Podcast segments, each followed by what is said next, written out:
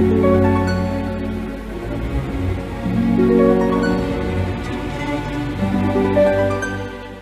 Taurus, saya dengan Madam Aza. Kita bacakan sekarang kartu tarotnya. Untuk Taurus yang pertama adalah karir, bisnis, dan juga peruntungan ya.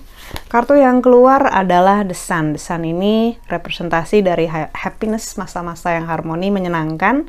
Matahari bersinar hangat, ada dewa-dewi lagi main harpa dan bunga yang sedang berkembang. Kartu The Sun ini menunjukkan antara harapan dengan kenyataan akan insya Allah harmoni dan sesuai karena itu ini merupakan masa-masa yang bagus untuk mengupayakan sesuatu, untuk memulai sesuatu dan terutama untuk mensyukuri apa pun yang sudah ada di piring kita, semua yang ada dalam hidup kita. Kalau kita bersyukur, insya Allah akan ditambahkan. Lalu untuk percintaannya Taurus,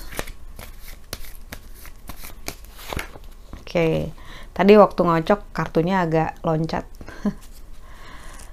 kartu di chariot ini menunjukkan kereta. Ketika kartu kereta keluar, seperti biasa ini mengingatkan kita tentang diperlukannya usaha dan terutama endurance.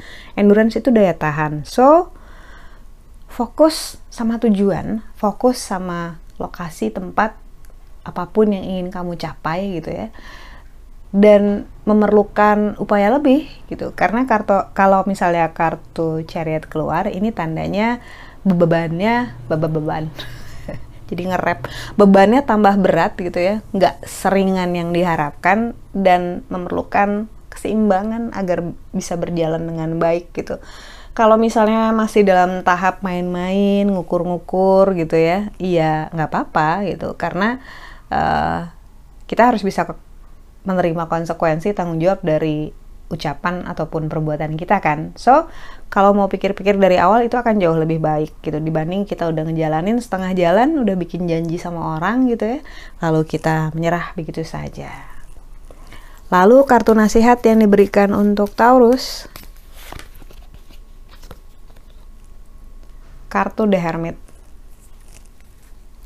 Kartu The Hermit ini seorang pertapa yang bijak yang sadar bahwa setiap keputusannya tidak hanya akan mempengaruhi masa sekarang, jangka waktu dekat, karena itu dia tidak mengejar kebahagiaan singkat gitu ya, nggak impulsif, tapi fokus ke masa depan karena tahu bahwa he deserve better gitu ya. Bahwa kamu layak untuk mendapatkan yang paling baik, yang paling bagus buat hidup kamu gitu ya. Karena itu kadang-kadang kita harus membuat keputusan yang sulit. Contohnya misalnya memaafkan orang-orang yang nggak pernah minta maaf sama kita ataupun mengikhlaskan masa lalu yang mungkin kita rasa itu it's not fair gitu, itu nggak adil. Tapi masalah adil kan, kita kan bukan Tuhan, kita nggak bisa lihat 24/7, 24 jam kita nggak bisa tahu hidup orang lain gitu ya. Dan kita belum lihat akhir dari perjalanan hidup ini gitu. Jadi masalah adil nggak adil, kita nggak tahu. Kita cuma berserah aja gitu. Inti dari kalimat The Hermit dari yang hendak disampaikan oleh kartu The Hermit ini intinya adalah tentang melepaskan hal-hal yang masalah hal-hal yang ada di masa lalu yang masih menghantui di masa sekarang dan menjadi beban yang terbawa ke masa depan. So mungkin saatnya untuk belajar melepaskan dan mengikhlaskan mengambil saja pelajarannya Sekian bacaannya, semoga bermanfaat. Kita doakan hanya yang terbaik saja untukmu. Semoga sehat selalu, panjang umur, kaya raya, bahagia, berkelimpahan segala hal yang baik dari Tuhan Yang Maha Esa. Terima kasih bantu saya dengan cara di klik like-nya, subscribe, share, dan juga komen.